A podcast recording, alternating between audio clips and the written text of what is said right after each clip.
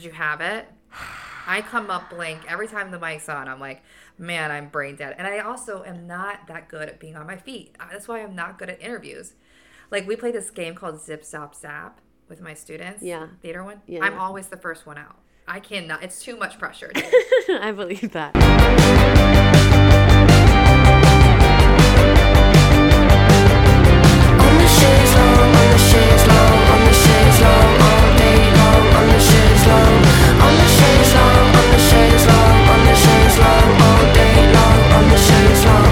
Is your mother worried? Would you like us to assign someone to worry your mother? All right. Welcome to Fashism Podcast. I'm Hope. I'm Jackie. Yeah, we talk about things in art and fashion. We read everything from highbrow academia to the trashiest trash online, and then we, you know, honestly, there's not a lot of trashy trash, actually. But I think a lot of people think fashion is trash, so therefore, it's like they inherently think it's frivolous, useless, and people that are into it are trash. So we're two besties who met in grad school and discovered that we both have a Nancy Drew-like desire to just learn about little niche topics and then just gab with each other about them. And to that point, this is a conversational podcast. Yeah. If you're looking for some Ira Glass ass shit, that's not this. This is very DIY. We mispronounce things, and if you don't find it charming, this is just not the place for you. But if you like learning about things and having fun, and you want to feel like you're at a sleepover and these two really, you know, just annoyingly. Yeah. There's two people who are just talking your ear off. We're your gals. God, we are stoned today. What's trending with you? Trending for me is humiliating myself on the internet. Why? What? I have an embarrassing story. Have you not told me off air? I haven't told you. Okay, I want to do a live reaction. And I'm truly ashamed of this. So I had to tell you a little backstory. Okay. Unfortunately, this story involves the Bachelor franchise. And I feel like that's what you do when you're not doing this content. It's the Bachelor franchise content. I'm deep in it. I listen to at least 3 podcasts that cover the show. And you have passionate opinions about it too. I've seen the way you talk about it. There's a glitter in your eye, you know? Yes. I've told Brian that I think we would do a great recap podcast. Try to get rope him into a podcast. I think it'd be good. So Bachelor in Paradise has almost ended, and there's been a lot of drama, as always. I mean, the show is horrible to their contestants. They basically overproduce the show. It's essentially their acting, but then they still have to suffer the consequences of having people messaging them online being like, why did you do that? You're such an asshole. So I started following a couple of the contestants on TikTok. TikTok is the place you want to follow them. On Instagram, it's just bikini pics, but on TikTok, it's where they really let their personalities shine. And I have a bit of a soft spot for bros. I think bros are fun.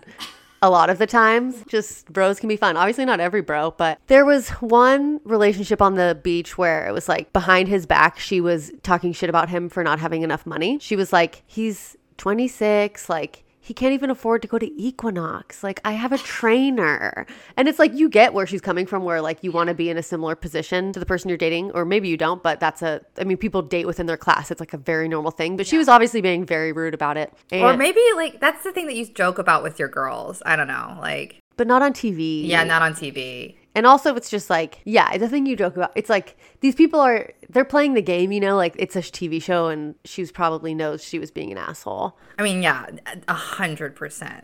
But anyway, so he posted this video where he had headphones in and was saying, he was talking about Disney Channel original movies or something. He said, no AirPods, not boyfriend material. That's me. I refuse to get the AirPods. Yeah, me too. But I was just making a joke about how she was railing on him for being poor. And he responded. I love that. He responded immediately and said, sounds like Kate. That was the girl. And I got triggered because I thought that he was, I thought that he didn't understand that I was joking. Because he was saying the joke part out loud. He was sounds like Kate. I'm yeah, that's the joke. Yeah. Is that and so I just felt so triggered. I mean, yeah, I get it. Do you get that that's a weird response where it's Yeah, no, I totally get it. Well, I thought he didn't know I was joking, and then I was I don't want him to think I wasn't joking, but also I'm annoyed that he didn't know I was joking. God. So I responded and I was like, LOL, good job. You got the joke. And then like literally less than 5 minutes later, I was like, oh, I'm going to go back and delete that. Oh, that wasn't even that bad. But he had already deleted it. And I was telling Brian later and he's like, you were clowning on him. I feel bad for him. And now I'm like, oh my God. At first, honestly, when he responded, I was like, it felt like I was talking to a celebrity, like one-on-one. I was like scrolling through. I was like, he's barely responding to any of these comments. Like, I'm special. Was this on the Fashism podcast? Yeah. Oh, I love that. Yeah. Get the word out, you know? I know. But now I just feel like I was really rude for no reason. No, it's first off, the internet is a chaos monster that you cannot stop, and it's growing at a pace that's unbelievable. And the TikTok world isn't a place to like ever expect for people to understand nuanced conversations. So yeah. Like you weren't that bad. Like I think if you came on to somebody's, like if you called them names or you like made fun of how they looked or something, that would be the problem. I think you literally said nothing. Like you didn't even say anything. I thought you were going to tell me like, because, like, Hope has gone off on people in a way that's, like, you can, like, nail it. Online? Yeah, I thought Twitter, you were, like, you know, Twitter does the worst. I got in, like, one argument, but I'm never mean. Okay, see? But that's the thing. I guess you tell it to me like you were, and I'm like, wow. Well, it's like an argument, and we're both being heated. Yeah, so maybe a little mean. But, like, this sounds like literally nothing. Yeah. This sounds like literally you said LOL, you got the joke. And that is, I think you said it in the way where you could read that so many ways, you know?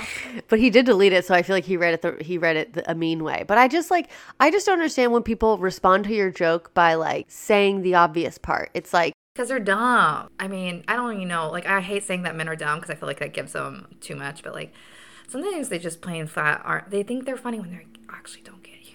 It was pretty funny because on this thread, like he did do a video joking about trying to convince his TV girlfriend that he was rich, and this gym called Crunch Fitness commented and they're like, you don't need to work out calories burn the same at a fancy gym as a cheap gym, keep getting those gains but don't break the bank, like just like totally playing into it. And like Equinox responded and was like, had an emoji. It was just like, oh my god dude, everyone's here. I hope he gets money though. I hope he makes something.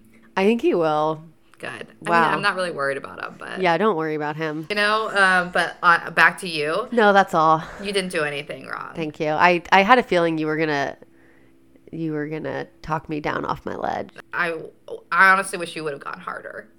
Well, why? We could be friends. I could be friends with him now. That's fair.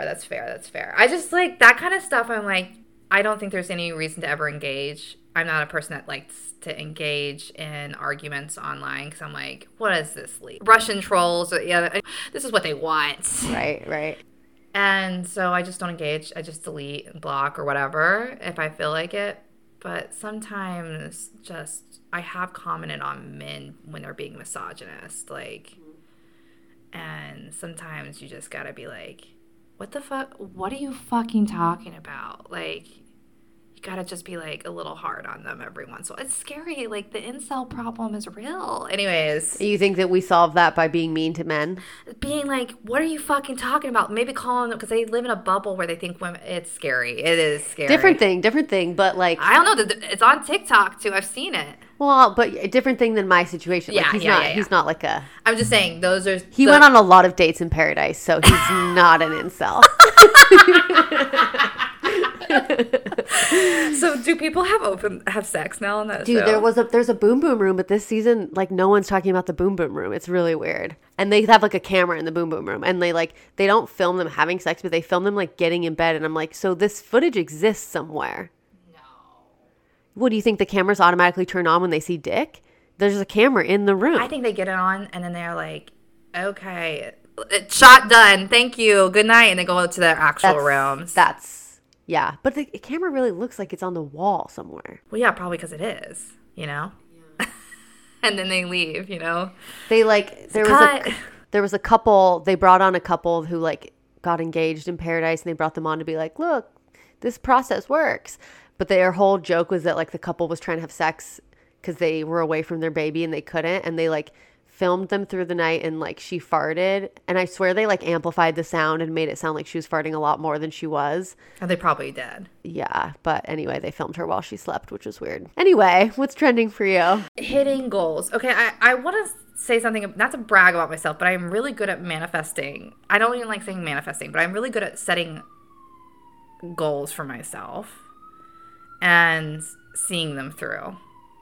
It's something that I can do, and I get a little mad when other people can't, you know what I mean? Because it does take a lot of work, and, like, I see people that are like, I want to do this, and then I'm like, okay, well, you're going to have to suffer a little bit, and it's not fun. Mm-hmm. And they're like, never mind. I was saying not to put down other people, but I think it is part of something in my brain that I need to, like, work on, at least giving more people empathy of not, like, people shouldn't have to go through hard things to, like, get what they want. Like, I truly believe that. But anyways, with saying that, I've had some accomplishments that I've achieved, including finishing my GIS certificate, getting a GIS and photography internship, which was a big deal. I quit my job that I unionized, which is another goal that we achieved. Like, doing this podcast with you is something that we achieved. Like, I wanted to be part of a community effort, and I did it. It's unstable, of course, but I am part of a community, like, grassroots program. And I just now got my full-time job in the field that I wanted. So, yay, I got an offer. I haven't, you know, it doesn't count until the paperwork comes in. So whenever that happens. And I don't think it's going to be, like, perfect by any means. And I'm not, like, exceptionally looking forward to working, period. But I am ecstatic and proud of myself for working as hard as I have to get to this very entry-level temp position. But listen, it's where I need to be. Like, it's part of this growth period. Yeah. And it took a lot of work to get there. And I am so poor, you guys. I'm so broke. But I think about, like, people that don't have, like, my mom's a teacher and she doesn't have really any money to give to me, but she still tries and she does a good enough job. And I think about people that don't have a support system like that, and it really, I see how hard it has to be, because I have the very little support system that I have has really helped carry me to not, like, being out in the streets, essentially. Anyways, of the support system that I have, and because of my focus, we're achieving things. And it also gives me confidence through everything that I end up doing, because I know myself. Yeah. We set out goals, we achieve them. They're not always perfect. We learn from them, but it is something that I am proud of. Hell yeah. I'm proud of you too. Thank you. Speaking of working hard, yes. You know who works really hard? Is Edward Enninful. I'll do a brief intro and then I'm going to go check on the Groton. Okay. But this is our third episode of talking about Edward Enninful's memoir, A Visible Man. We talked in the first episode about his young life, getting to London and working at ID as the first youngest creative director. And then we talked about how he continued through the fashion world, getting different jobs, eventually working with Calvin Klein in the US, and then starting to do stories for Vogue Italia. Let's start out with something juicy. Isn't that juicy? Well, he meets someone. Gets with this guy while he was at Heaven, his favorite nightclub, in 1998. Can you say his name? Uwe? I don't know. Yeah. I don't know how you pronounce it. He sounds like a fuckboy if I've ever heard one. He's a German electropop musician, very tall and handsome, with a proud regal nose and a shaved head. They meet at a bar, they get talking. He had just moved to London from Berlin and he worked with computers. I guess you could say that back then. Yeah, what do you mean? Because not everyone, it's like, yeah, we all work with computers. He was a super left-wing and a racially conscious for a white man, but like his friends fucking hated him.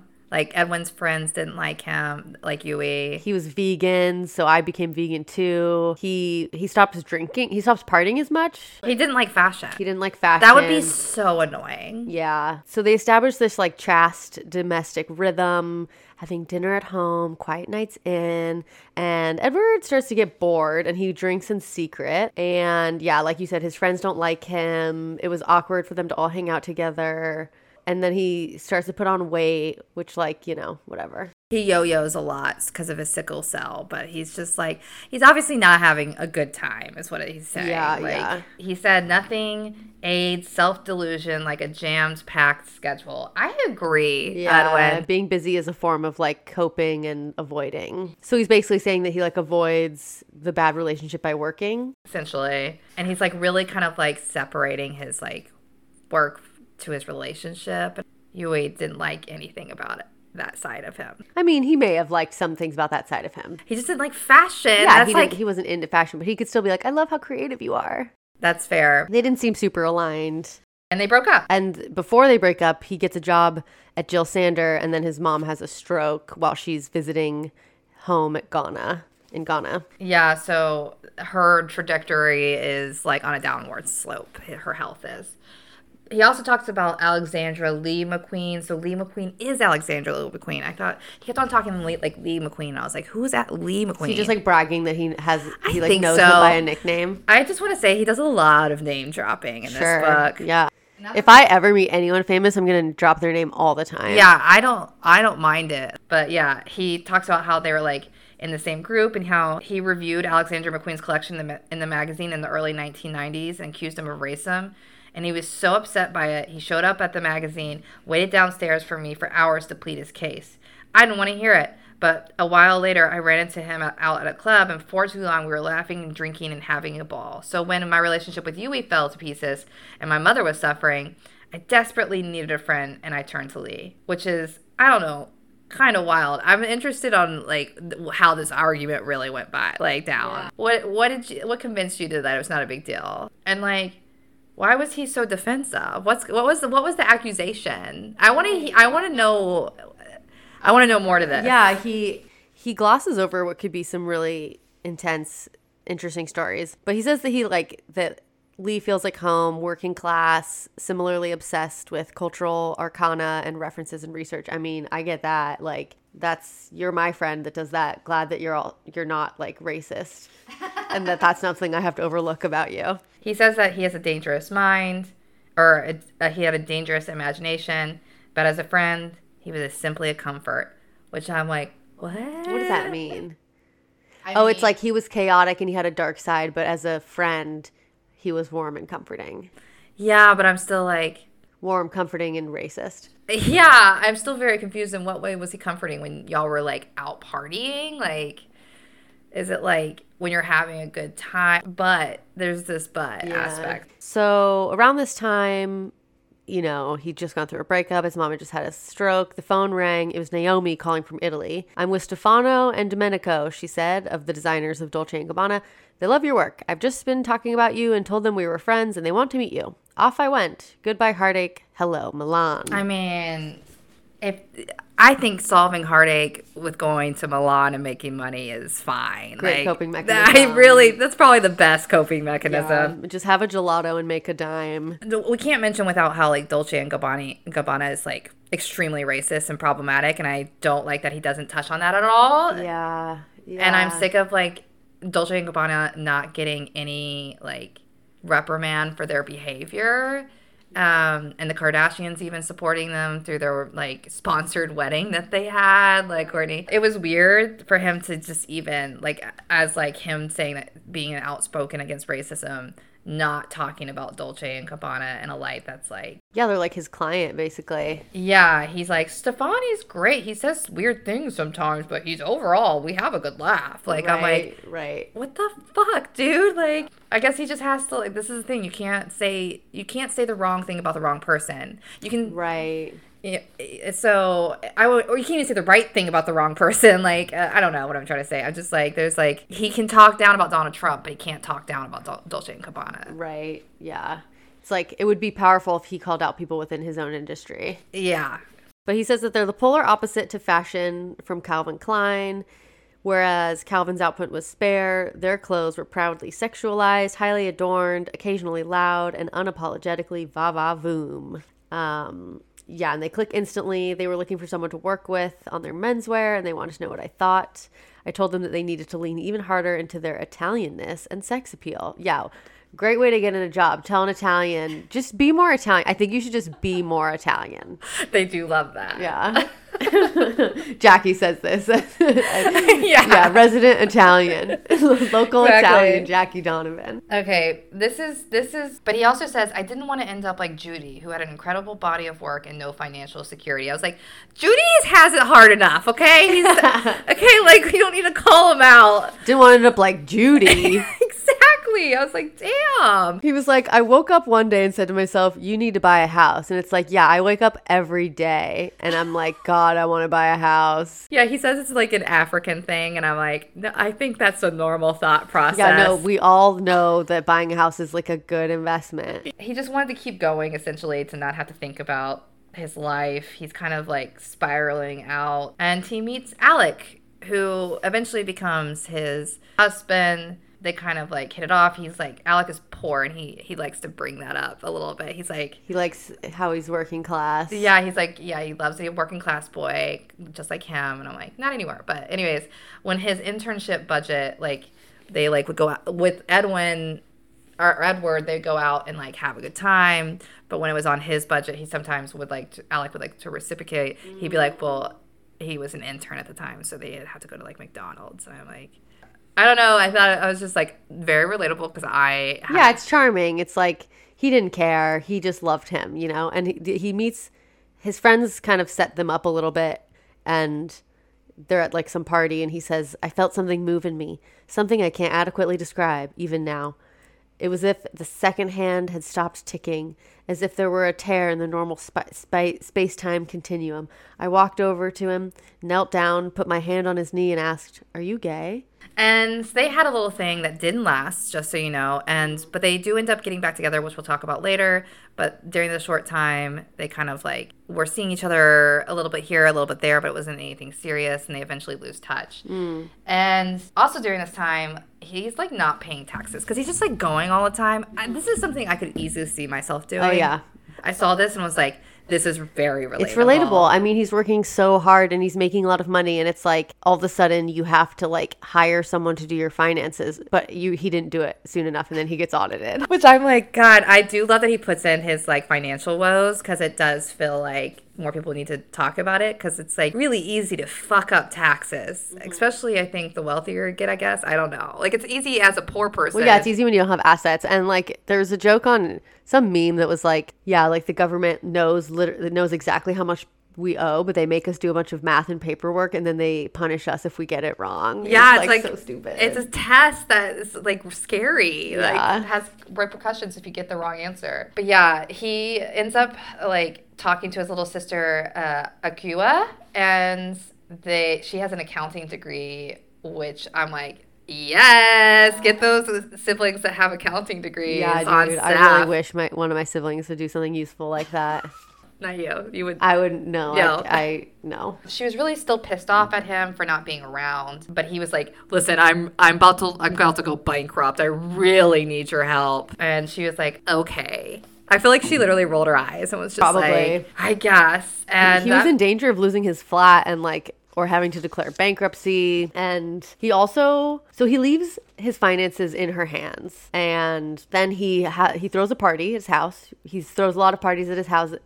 But this one, at this party, someone steals his passport. He wakes up with a head pounding to discover his passport was gone. So he panicked, goes to the embassy with a bottle of vodka in his pocket. And they told me it would take 3 days to get the required papers to travel to Milan. And I'm like, 3 days? I got a rush order passport. I paid like over $200 to get a rushed passport so I could go to Mexico in September. It takes like 6 weeks. That's a rushed passport now. 6 weeks. Yeah. Fun fact, Arizona license, you don't have to ever change them. You can have one for 50 years. Wow. You don't ever have to change it. Yeah, you can have a baby picture of you on there. And that's so cute. Is it? A baby with a driver's license is pretty cute. But so this whole debacle drives him to, he calls Pat McGrath, his buddy, and he says, I'm giving up drinking and partying. And she says, oh, thank God. Yeah, like he was just so embarrassed by like being hungover and losing his passport or getting it stolen and then like having to go through that and being late. He's just like, nothing will get in between me and my money. Right. I've gone too far. Now this is getting in the way of my documents and my work. It's like literally it wasn't your drinking. It was the fact that like someone he stole something from you. And he didn't feel good about it. He doesn't drink for several years. Stops everything but cigarettes. His little sister, Akua, is still, like, helping him out. And this is where she kind of, like, transforms and becomes his agent, too. She's just, like, I love her because she just seems to, like, take on and, like, run the whole show and does a really good job of doing it. Yeah. Oh, she just takes over his finances completely. I'm like, letting someone look at your bank account is, like, next level intimacy. Yeah. She made, like, great inroads into his financial, like, woes. So they really start having, like, a working relationship. She, like, his brother Luther and, like, him also loved fashion and understood photography and aesthetics. So she was, like, advising him creatively as well as handling his business. He says that she put him on a tight personal budget, controlled all his credit cards, and cut out the waste in his life, which I'm like, that's a lot of power, dude. I know. I'm like, I'm a little scared. I'm like, yeah, are you okay? But I guess this is good. It's good for him. He's a bad spender. Yeah. He like runs into someone, a stylist friend of mine from back in London. She asked me how I'd been, and when I told her that I'd stopped drinking, which told her that it was really hard to get my bearings, and she said that she was in Alcoholics Anonymous, even though Jackie famously believes that people in the UK don't have alcoholism. No, it's just different. Like, it's different. Definitely have alcoholism, but I think, like, the view of alcoholism. There's different, like, people are what we consider alcoholics here, they wouldn't consider alcoholics there. Like, people go to pubs every night. Yeah, but that's not necessarily good. I'm not saying it's good or bad. I'm just saying, like, they have a different relationship with alcoholism. Yeah. And then, so he starts going to AA, and he says, even if years later I'd come to realize I didn't fit the clinical definition of an alcoholic. I'm like, humble brag. He says, AA brought me closer to myself in ways that changed me forever. AA was a bomb. A leveler, a welcome reminder that people's world does not begin and end with whether or not they shot the Prada campaign that season, which I love for him, because what it was is, like, literally he's just like, I met people outside the fashion world, I feel like. He's like, hey, did you hear there's other people outside of, like, the fashion world? And at the same time, he says that, like, he connects with a lot of people that he thought had just fallen off the earth, but it was that they had gone clean, and it's, like, so isolating to do. And he, like, really has to go on a forgiveness kind of, as you do, as people, alcoholics kind of go out and just, like, make a bunch of apologies. He, like, really apologizes to his mother for not being there enough. And she's like, you know, what are you talking about? Like, you're my son, which is sweet. He said that she was always forgiving, which touched my heart. And then he also reaches out to Alec. So it had been a year to the day since they had last talked. He sends him an email, told him he wanted to mark the anniversary and let him know there were no hard feelings. If he ever wanted to get together and talk, I was happy to. So Alec was backpacking around Australia at the time, but he replied right away and told me that he was going to be back in 4 weeks. And then from there, they start emailing every day, catching each other up on their lives, and expressing how much they were looking forward to reconnecting. Yeah, and just so y'all know, not a spoiler alert, but kind of a spoiler alert, if they do get married. They got married the day the Queen died. And for some reason, I know that. But it was very recent. Like, this year, they got married. So they start on this relationship, and it's just better because he's in a healthier place. He's working with Stephen, what's his face? Mazel. And Stephen Mazel is, like... He's, like, the biggest big shot photographer ever, by the way Edward describes him. It seems intense. He said he was working more than he ever had, and he was, like, hyper-focused, but he was, like... having to read a bunch and, like, stay on his toes because Stephen would just ask a lot of people and he wanted to do well, which I'm like, sounds like a people pleaser problem. It's in my opinion, but okay. Yeah. And so he'd worked with Stephen on ad campaigns, but they're going to work on an editorial shoot for Valentino. And so it's like a different beast. So he talks to Pat McGrath, who briefs him. She says, you need to bring an enormous amount of clothes because he might get inspiration during the middle of a shoot and want to go in a different direction. He's an accessory monster with an endless appetite for new combinations, and you want to be ready and you want to please him.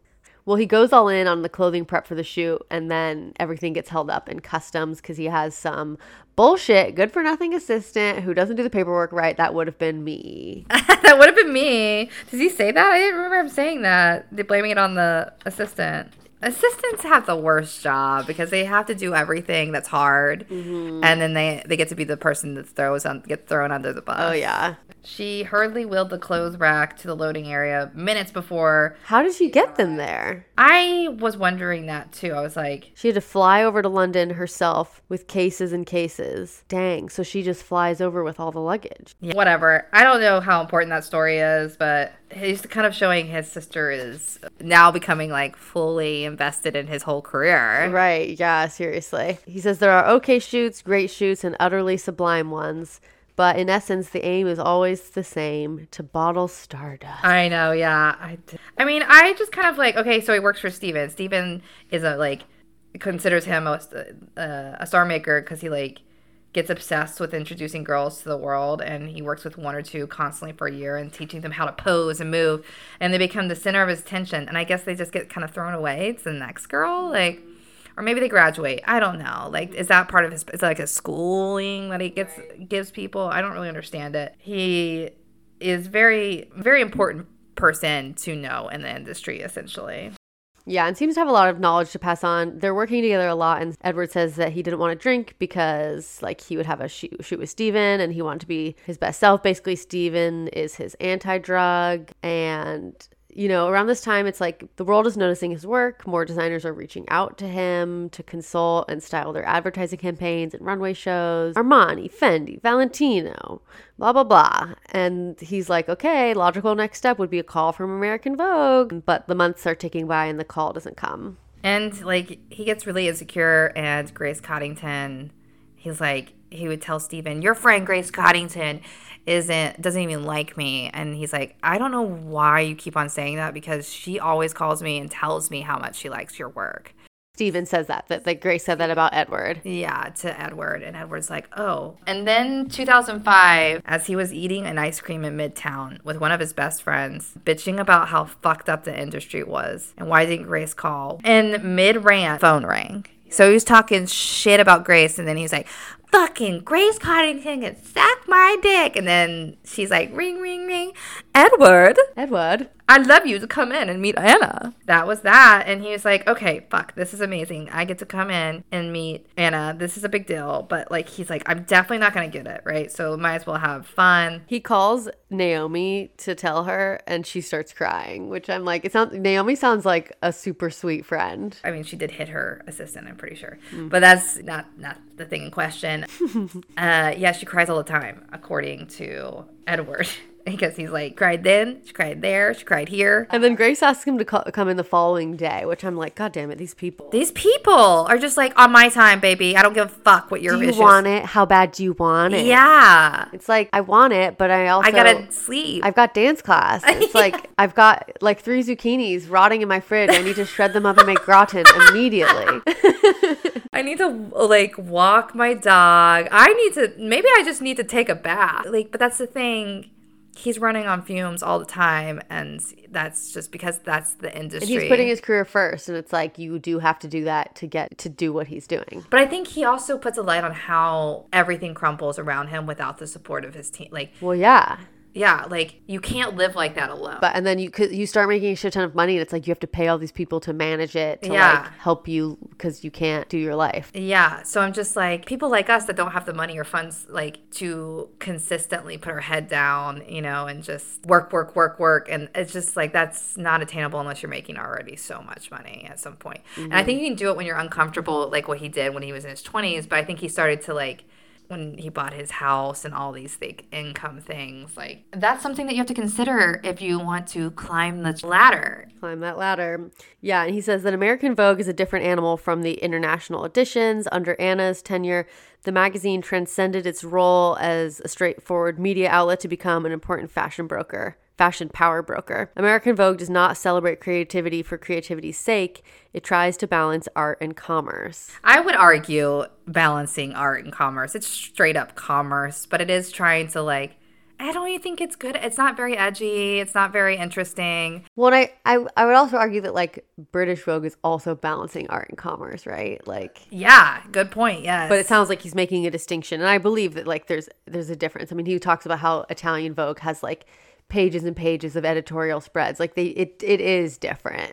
Yeah, it is different. They also talk about, yeah, how less words there are in American Vogue versus Italian Vogue. And I'm like, yes, because again, it's just a bunch of ads. Well, you could have a magazine that's doesn't have a lot of copy and is still not ads. But yeah, in the case of American Vogue, it's just ads. And that's why Anna has been so successful. It's not because she has a creative eye or she has like good taste. It's literally because she's made American Vogue wealthier.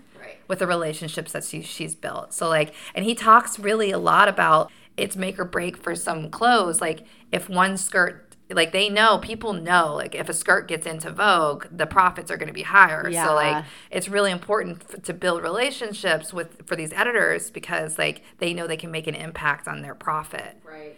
And I think that needs to be remembered, I think, about when we say anything about Anna Wintour. Like that is a key aspect of these editorial spreads is to... I rub your back, you rub mine. Yeah. Reinforcing the system as they keep going, and because it does become more popular. Yeah. Things become more popular if they get into the Vogue.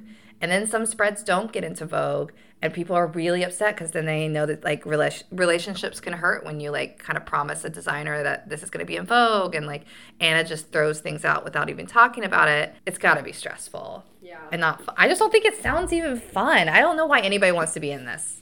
I mean, it does sound fun to make some outfits with some really cool clothes. Like, yeah, for sure, for that part. But that's not what it's not. I mean, sometimes it is. Sometimes you get the opportunity to use really cool clothes. Sometimes it's like you have to sell. Right, right. It's like you're still working with some like pretty well-made garments. Yeah. But yeah, it would be very stifling to not be able to like ever include vintage or like, you know, DIY stuff. It would be that would be a bummer. Yeah, and he talks about how it is stifling creatively too, and like how he's like 2 weeks of he's at like the Vogue headquarters. Another 2 weeks he's like building relationships and doing like other freelance job. He does mention about like you couldn't do stories that were too out there or they ended up in the bin because Anna Wintour again doesn't like actually good interesting things. Yeah. Stories had to be safe but not too boring. Walking that very fine line was hard to learn because it shouldn't exist. I didn't suffer too many personal casualties, thankfully. Okay, he shot this thing with some photographers in the Hamptons about a year after he had started there, and it met a sticky end. And unbeknownst to him, Anna killed the story, and Grace reshot it with a different photographer, which is like annoying to me, but okay.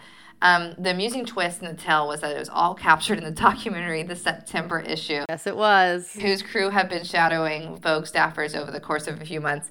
And I think it's the one where she's like, "Where's the glamour, Edward? Where's the glamour? Where's the glamour?" Goes up to Grace and he's like, "I want to fucking kill myself." Yeah. And Grace's comment is like, "Don't be so nice." I don't know. Like, what? I'm very confused by that. I feel like Grace had a good rapport and dynamic with Anna where she could be like, "Fuck off, dude." Yeah. Sort of. But he talks about how Anna has like a list of models she was eager to push, an unofficial list, and who they were encouraged to use. There weren't a lot of black ones, but he rocked the boat. If he wanted a story with 8 black girls instead of just the usual one, often all he had to do was ask. Once again, I became known to staff as the guy who shoots black girls, which is pretty reductive, but fine by me. So, you know, he talks about how it's no secret that in the past, Vogue's parent company, Condé Nast, was not an easy place for black and brown employees.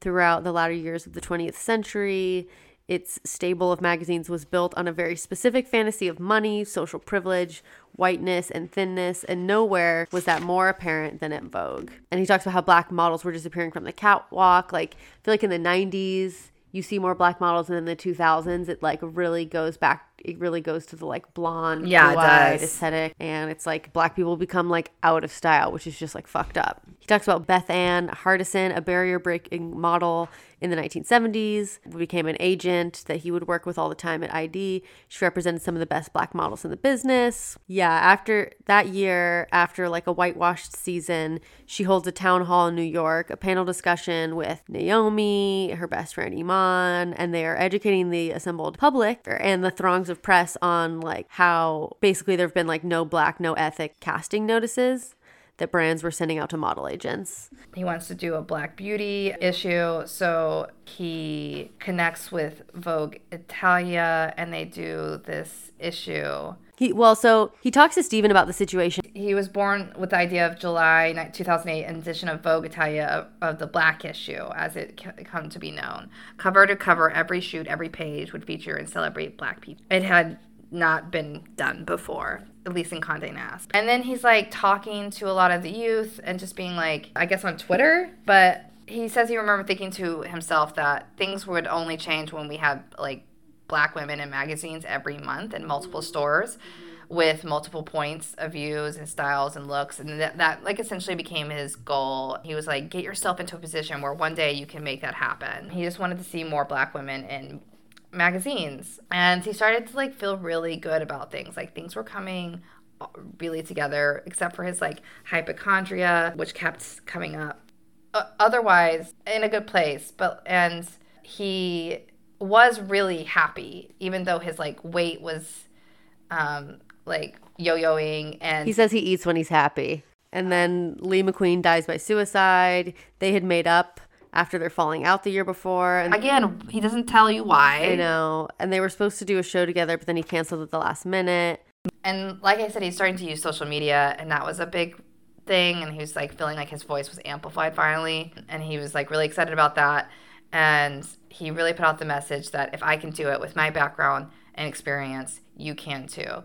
Became my mantra when kids DM'd me or responded in my post. Which I'm like, I don't know if that's true. Because one, he had certain circumstances and situations that led him to this opportunity that not really anybody can have these days. Not that it's impossible. But it's like you have to sacrifice a ton, and it's still is very not likely to happen. The fact that I think that he's promoting the idea that you can do it, you just have to work really hard, isn't okay. I don't know. Like yeah. I want to make a world where people like don't have to work that hard. Black people especially don't have to work that hard to get work. They can still have cool jobs or like not work a ton and you know do things that are exciting. But he said study, intern, assist people, ask questions, believe in yourself. He said, walk before you run, don't assume you know more than you do, and respect your elders, but never give up. Fight for your images, fight for respect. I'm like, but you got to be more clear on what you mean for fight for your images and fight for your respect, because, like, I feel like everybody would always say stuff like that to me, and I'd be like, but when, where, how, which person? Mm-hmm. Like, where, when am I not being respected and when am I? Because I was just, like, too naive to really understand what was going on. Mm-hmm. And, yeah, you also don't want to, like... He does say that at Condé Nast, they start these like company-wide meetings where it's like part networking, part open discussion. I guess Condé Nast starts it, maybe not him. He says he always attended when he was in town, and senior level colleagues were like basically giving advice to the younger kids and like mentoring. So it seems like it's kind of like a coalition for people of color within Condé Nast to like help each other. I would like more information on that. He also talks about how much he loves Twitter because people will reach out to him, and I'm like, yeah, Twitter is cool when you're famous. I get it. He's getting a ton of awards. He's getting like recognition. His like life is building up. He's like finally he's getting the pat on the back that he deserves, I guess. Status. Well, and status and recognition. He was going to get this British Fashion Council's a Fashion Creator Award. It had been named for the brilliantly eccentric tastemaker and fashion muse Isabella Blow, who had passed in 2007, and it celebrated people who were pushing the fashion industry forward. And he was really excited about this, okay? And Naomi was going to present, and then Naomi flew in Rihanna, which he name drops a lot in here. And he's like, these goddesses have my back. And he remembers standing there backstage, like waiting for his name to be called, feeling really excited and really appreciative. And he said, God, my life is going too well. Uh-oh, dun, dun, dun. Something bad must be about to happen. And he said, no sooner had this thought finished forming itself in my mind when a piercing, ringing noise suddenly shocked in its way into my ear. That's not what you thought was going to happen, huh? You didn't think, oh, his ears are about to start ringing. I'm calling it. Yeah, you that shocked you, right? Twists and turns we have in this story. What's it called? Plot twist. I was like going to be like, U-turn. The ringing stayed forever, basically. He still has it. And it basically reaffirmed his belief that with the good, there always comes the bad. Which, I mean, it kind of, yeah, like. Well, or like, yeah. It'd be hard not to believe that after that happened. Yeah. Do we know why his ears start ringing? That's the thing about tetanitis. It just happens. You just have it? It's very scary, yep. Ugh. Yeah. That's why you got to take care of your ears and wear earbuds. Yeah, he does mention that he like had gone to a lot of like club. Yeah, I'm like, how many though? Can we have a number so I can know that I if I'm going to get tetanitis or not? Because I did also go as a younger person. I don't think I went as bad much as him, but as a younger person I was going to a lot of shows. Yeah. But I was very conscious and like would put. You would wear earplugs? Realize the difference. Yeah, I was just controlled chaos, baby. At the time, it was his habit when something bad happened, like my hearing sputtering out on a night when I was receiving a very important recognition from the fashion world, I turn it on myself. Did I do something wrong? Did I do something to bring on this misfortune? How could this somehow be my fault? We all have this, right? Like, but he's really kind of like spiraling. He's not. This is him kind of losing his goddamn mind. This is like the beginning of him being like. His health starts to suffer a little bit, and then so they wanted to mark I don't know, his 25th year in the business with a series of short films. They were going to call them The Seven Deadly Sins of Edward Enninful. Nick Knight was going to shoot them, and they were going to cast models who were particularly important to him to represent, you know, the seven deadly sins. Of course, there'd be Naomi and Kate, and then there's other ones. Around this time, his vision also starts sucking. He starts seeing lines. He has a retina issue. He starts going to all these doctors. When he's like going to these specialists and getting procedures, and then in between, he's like still flying around the world and working, and he just like shows up to events wearing sunglasses. And by the way, he recently did an interview where he was like squashing the beef. He's like, I do not want Anna's position right now. He kept on saying right now. And we were like, he's like, I want to squash the beef. It's fine. If they get offered to me, I'd say not at this moment. I was like, you're not answering the question. If they offered it to me, I would say not at this moment. Yeah. But he was wearing sunglasses that whole time. And I was like, I thought to myself, his vision must be fucking up. Dude, totally. It's like people probably think he's trying to do an Anna Wintour thing where he wears sunglasses all the time. But he's like, no, dude, like his retinas were like dangling by a thread. I know, I saw that or read like how they were like his retina was like falling out. Because he's like, hey, you guys, this is weird. I'm having like. I can't see my right eye, and I'm also having flashes. And everybody was like... They, like, Googled it, and they're like, oh, yeah, you got to go to the hospital, like right now. You have 48 hours before your eyeball completely falls out of your head, I guess? I don't know. It's just very intense, and that's so scary to go through something like that. I just being like... Ah. Yeah, and so some of these procedures... So he gets hooked up with, like, the best... surgeon through Diane von Furstenberg. And Eventually. Well, okay. And so during these times, he's like canceling freelance jobs, or Akua is for him. And he's like having to get these procedures where he has to like keep his head in a really specific place. Like he can't move his head because his eyeballs will fall out. Like, can someone explain to me why he couldn't move his head? Yeah. I don't even know if I want to know the details, but to get through it, he listens to a lot of trap music and he listens to a lot of Rihanna. He says when Rihanna's voice wasn't flowing through the speakers, it was on the other end of the phone. Again, bragging. I know, he's like really obsessed with Rihanna, which I'm like, that's a great obsession to have. I mean, I guess she's also like a billionaire now, isn't she? Yeah, but he doesn't have anything against rich people. He loves rich people. Yeah, I know, but I'm also like, yeah. She's, okay, she's like one of the good rich people. I don't think she is. I think she makes her shit at the, you know. I'm sure she does. Yeah. I'm sure Savage Fenty isn't like. Is it? Yeah. Good to, like, doesn't pay a fair wage. I mean, It's just like every other capitalist thing. But she also, I think, did a commercial with Johnny Depp recently. Oh. I know. That's unforgivable. I know. TikTok was like, there's this one girl that was like, this hurt. This really hurt. God. But he's just like, loves Rihanna. So that's just where Edward stands. Like, Rihanna can do no harm. And not Naomi either. He loves Naomi. Right. But in addition to the dark fears and hopelessness, and lack of visual stimulation sent me into a very deep depression. I've always had a very hungry eye, which I personally... I get that, dude. So hard. Me too. It needs to be fed with films, books, faces, nature, clothes, architecture, you name it. Constantly taking in references, mixing and remixing them in my mind, and then transforming them into something else. Suddenly I was in isolation, proofing photos through my good eye, and then resting, unsure how longer the bad eye would even see at all. I was convinced it would happen to both eyes, and it very well could have. It was very petrifying. Mm. And then a week after his surgery, he's contractually obligated to go to New York for the Seven Deadly Sins video debut. It's debuting in Times Square, and he begs his doctor to write him a note to get me out of it, and the doctor wouldn't. I know. What the fuck? Why? Like, he's like, sorry, I just no, don't. You can do it. Like, I just don't understand. Was he like, did the doctor think he was giving good professional advice? I also just like, why did your contract require you to get a doctor's note to get out of this? It's like, my eye's falling out, dude. Like, I don't know what to tell you. Yeah, it's like, it sounds like, it's like, you're not in school anymore. Does a doctor's note read like... That's a thing still? Yeah. Like, can a doctor's note get you out of, like, lawyer stuff? Yeah, no.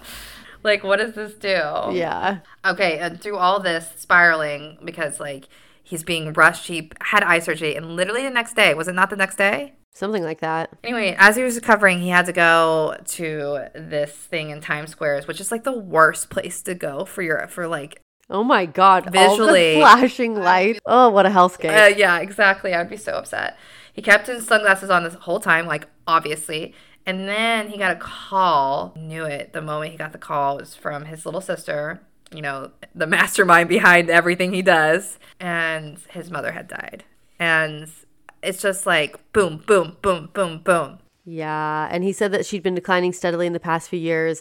And then when my parents moved out of the house where they'd lived for most of their London lives, it felt as if something in her had let go, that she decided she was done with life. And that reminded me of Lynn's class where we learned about, like, so we talked this class about, like, experience of place. And we learned about this one study where, like, it was about old people moving and how traumatic it is. I mean, moving is really traumatic. And then for, like, elderly people, one thing they were saying helped is if they had, like, the exact same layout in their new house. Exactly. And it's like, it is significantly rattling. No, yeah, they have basically, once they move from their home that they've been in for a while, they have like a year to live. Yeah. I mean, depending on people's, like... That's what happened with my grandma. It happened with my grandparents, she both of them. She moved to Nashville from San Diego and lived in, like, a home, and she declined really fast. Yeah. That's what happens, yeah. That's what we can afford to do. And I hate that. It's so scary. But, yeah, he finally gets the best of the best eye doctor, and, like, he can see through his eye. Only because he was, like, talking to DVF, Diane von Furstenberg, when he was like, I need this surgeon, but he's all booked up. And she's like, oh, that's my doctor. And I'm like, rich people and their health care. And then she just calls him up, and he's like, oh, I can fit him in. And it's like, what the hell? So what did you just, like, tell some poor person to go, like, deal with their eyeball themselves? I'm glad that he can see, but I'm also just like, this makes me mad at the healthcare system. I'm like, the fact, I don't know, well, it's he scary. Was the best. I mean, he fixed his eye, so he is the best. Yeah. And then he's like, I had my sight partially back. It felt like a miracle, but now I had to bury my mother. I mean, come on, dude. See the glass half full. At least you can see now. You can see your dead mom. And then his dad is an absolute softie at the funeral. I know. That was a shock to him and us, honestly, as we go through this book. But he talks about, like, this was in 30 years on, the big welcoming smiles were undimmed and so supportive, giving the loss we were all there to commemorate together. The colorful fabrics, the scent of food on the warm breezes, the way the humidity made people's skin glow. All of it brought me closer to my mother, whose spirit I could sense keenly in the sea air. Because he's in Ghana, right? Yeah, he's in Ghana. And he talks about how, like funerals are really a big deal. As, like... They are mostly in most places except for, like, U.S. and some Western countries. Like, everyone, like, dresses their best and turning it out because they never know who they're going to meet. And he says, like, really, though, like, a lot of Ghanaian marriages are forged at funerals. He's like, it would be a great rom-com if someone needs to. Dude, so good. Because I was like, yeah, that's true. I love that idea. They're not, like, he talks about how Ghanaians aren't demonstratively affectionate for each other. So seeing him break his military bearing, talking about his dad, around these army friends, told me how much he loved them and how much pain he was really in. Like, if he had died first, I wonder what she would have said. Yeah, he walks around Ghana. It's changed a lot. He talks about how, like, talking about feelings so openly was just so American and so white, but he, like, eventually just caves and starts going to therapy because someone suggests it. Yeah, this is, like, what I would be like. I would be on bed rest for 6 months after all this. Yeah, it's a lot. His friend is like, hey, you should go see my therapist. She looks just like Barbra Streisand. And he's like, yeah, she does look like Barbra Streisand. And then she tells him within 5 minutes that he has post-traumatic stress disorder, which I'm like, can you diagnose someone in 5 minutes? It took a year of twice weekly sessions with the doctor to break down, then revealed how I reacted to stress and misfortune. Her approach was cognitive behavioral therapy, so our sessions were squarely focused on delineating and tracking how my mental processes worked and how I could buy my way out of them. I was happy not to talk endlessly about my childhood, instead simply concentrate on what to do with problems when they came up. I like CBT. I did that, and it was super helpful. And then his sister Akua, his sister / accountant Akua, starts putting together letters and an application for him to be like the most excellent order of the British Empire for his services to diversity in fashion. I don't feel like I fully have Akua pegged. Like, is this a business thing she's doing for him? Or is she like, oh my God, my brother's so great, he needs to win this award? I think it might be a mix of both. And this is a big deal. Like, dad comes and like they have a touching moment. Very rare. Yeah. Never. He was just like, it was crazy. He said he was only supposed to bring one person with him to Buckingham Palace, but he managed to grow the list. Alec comes, Akua, his father, of course, Naomi. And yeah, Naomi books a suite at Claridge's to throw a lunch for his family. It was Sunday roast, but Naomi style. There was also jerk chicken and rice and peas. Yummy. Kate Moss comes, and she was characteristically late. That's so Kate. I know. He talks about Kate. She's like singing a song. And what else did she do? Like, she like did this whole bit, and I'm like, damn, full of life and fun. Yeah. And yeah, she came in and started singing Big Spender in a beautiful, soft, and sentimental manner. The minute you walked in the joint, she sang Slinking Over to Me. I could tell you were a man of distinction, I guess. I could tell you were a man of distinction. A real... Do you know this song? Hey, Big Spender. Oh, you do? Spend a little time on me. Wow. You don't know that song? No. The minute you walked through the door. I'm like really impressed. Are you Kate Moss? Yes. I just love how this whole book, he's like, Kate Moss is so silly and not anorexic. And you're like, okay. Let's like be very clear. She does not do hard drugs. And Kate was there singing a song and eating a huge sandwich. Like, all right, that never happened. She was kicking up life, like, and coherently speaking every word she said. Right. Yeah. Anyways, like, she really gets on. And then she does, like, some makeup on somebody, right? Like, oh, yeah. She gives someone a makeover. I'm like, is this... Alex's mother, a full-blown kabuki face? Which I was like, is this offensive? Yeah. Interesting. And complete with the chopsticks pushed into her hair. I'm like, is this problematic? I don't know. No, it's just typical Kate. And then there was Mayor Crosby Enninful busting major moves. And like somewhere along the way, he learned to dance. Like, and then they smile and embrace each other. It was heartfelt. That was an achievement too. I liked that. Yeah, it seems like they were just partying and having a good time as a family. And I think his dad could look past the gay part. Even I don't even know if he knows it, but it's pretty obvious. As long as you make a certain amount of money. Comes. Right. Right. Yeah. That's like first and foremost, as long as you're successful. It's also like, it's fine that he has a creative career because like he's so successful. Yeah. Also, did you know Kate Moss married Johnny Depp? I didn't. I forgot if I did know. Kate Moss and Johnny Depp dated from 1994 until 1997. Okay. He married that French. She probably got him at his best, honestly. No, she did. That was the best time. And it's kind of just the decline. The scarves. The tiny scarves. He wore tiny scarves? Then he does now. It's very interesting. Like, he's just dad rock. He wears a bunch of rings on his fingers. He thinks he's so fucking cool. He was in like a cologne commercial where it's like there's like a wolf or something. Yeah. And it's like, okay. And then he talks about the 2016 election, which I feel like is like a 9/11 of memoirs also, where it's like, and then the 2016 election happened. Just being like, it was awful. Of course it was. Yeah. And I'm like. And he compares it to Brexit. He like talks about the similarities there. He says that fashion is too often and too easily written off as unimportant, yet I have always known that fashion has a unique power. When the world feels like it is shutting down, I can touch everyday imaginations and propose an alternative way to dream. Fashion is a borderless industry that is powered by immigrants. As I looked around New York, Fashion Week in early March, I saw how 90% of my colleagues living and working there were originally from other countries. We need to make a collective statement, one that he worked on with Alec. They booked a studio. They called everyone they knew in the business, and they like basically got together and had a meeting about. So they made this video, essentially getting a bunch of people that they know that's saying, "I am an immigrant in people's native tongues." He just wanted to show he was in solidarity, and then he used Diane von Furstenberg about how she's an immigrant. I don't know. I cringe a little bit about this whole thing because it's just like rich people getting together, being like, "Hey," I'm like, you could create a whole. There's just so much you could potentially do, and what you do is make a video. Right.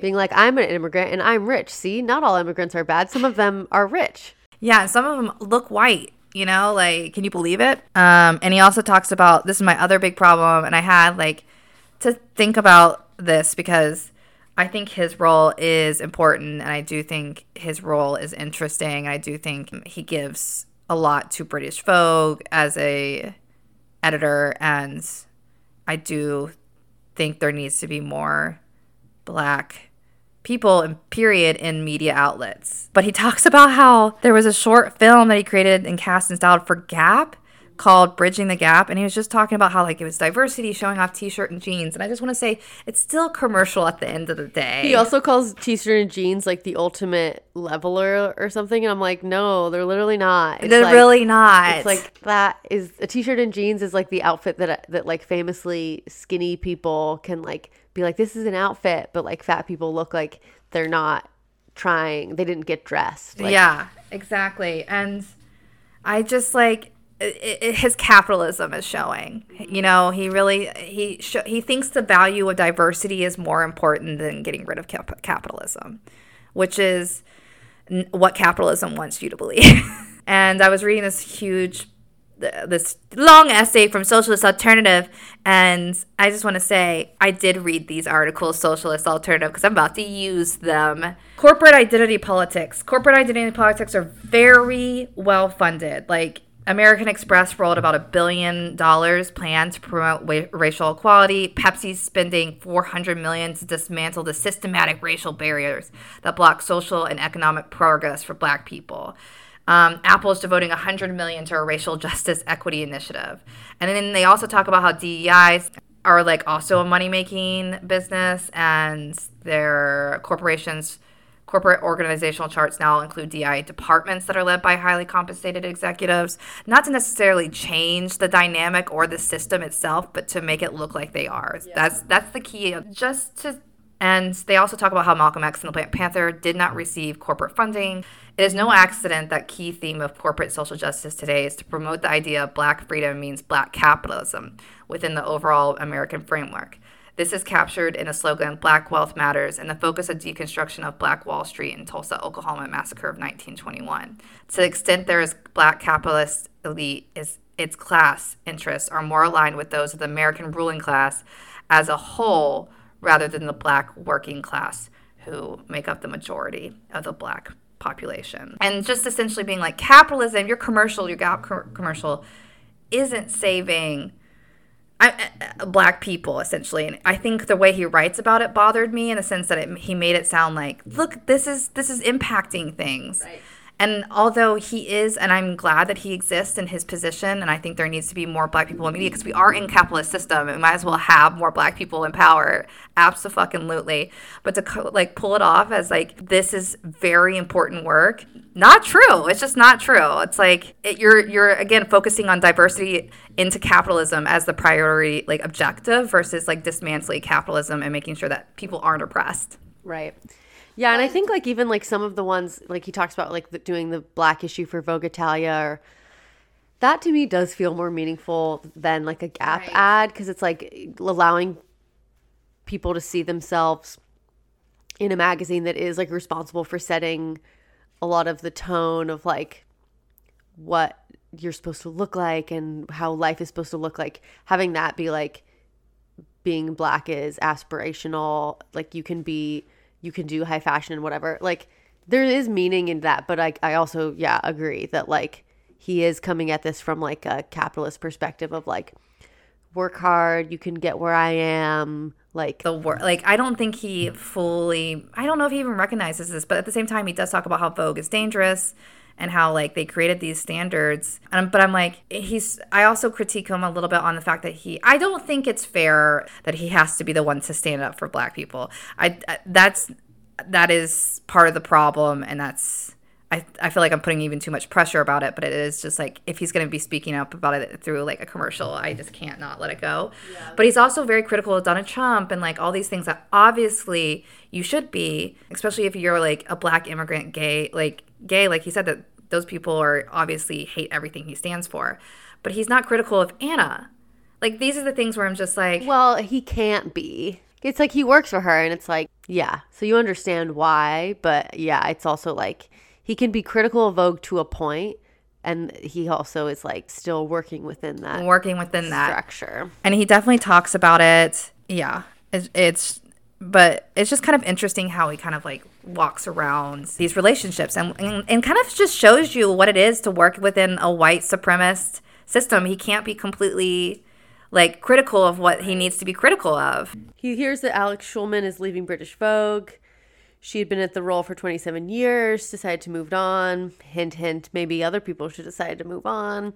It was a coveted post, though I felt the magazine had languished creatively and tonally, speaking to almost exclusively an upper to middle class pocket of Britishness. He had also been told that Franca Sozzani of Italian Vogue had told someone that Edward was the only person that she thought could take over Vogue Italia when she was gone. Which I'm like, does he speak Italian? I'm sure she's... No, but did Edward speak Italian? Is Italian Vogue in Italian? Oh, yeah. But how could he be in charge of Italian Vogue if he doesn't? Good fucking point. Just wondering. I bet everybody speaks English in that group. I'm sure. Right. Because it's like part of Condé Nast. I'm sure right. I'm sure they're communicating with people all the time that speak English. Yeah. But yeah, I'm also curious, like, was it her last breath? Right. She's like, Edward! Edward. He was like on her. You've got to take over the Vogue. She's like, father, son, Edward Enninful. Yeah. Father, son, and House of Enninful. Yeah. So he wants to create a British Vogue that's not just for the upper crust. Well, and too bad. Honestly, too fucking bad. He wanted it to be a reference to British society at large. He proposed three main tent poles. Because he gets like an interview at British Vogue and he has to tell them what his vision would be. So he proposes reflection, which meant protecting and evolving Vogue's legacy of excellence, documentation, or showing the world around us in all its real diversity and dynamicism, and projection, or imagining what could be possible for the future. He does this mock-up. It takes him a long time, and he gets the job. Yay! Woo-hoo! He's a British Vogue editor, and...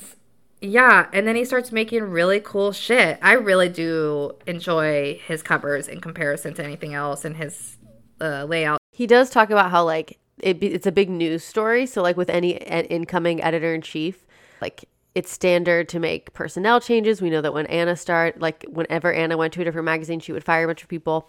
So he comes in with guns blazing, or so it seemed, and the press, like, just publishes all these stories about this radical gay black man, like, you know, just firing a bunch of people and, you know, changing it.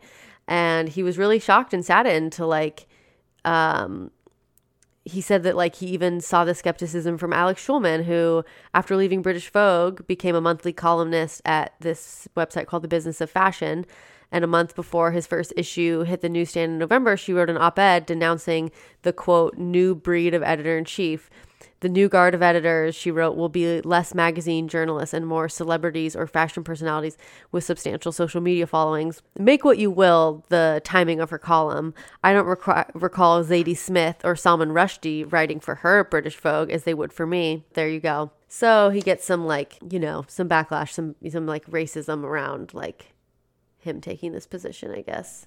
I mean, yeah, that was definitely going to happen, especially with British Vogue, because it was so, like, boring and stuffy before he got in there. He, you know, COVID-19 happens in 2020. Meghan Markle's a guest editor of their September issue in 2019. He didn't even put people on the cover at all, which I love. Mm-hmm.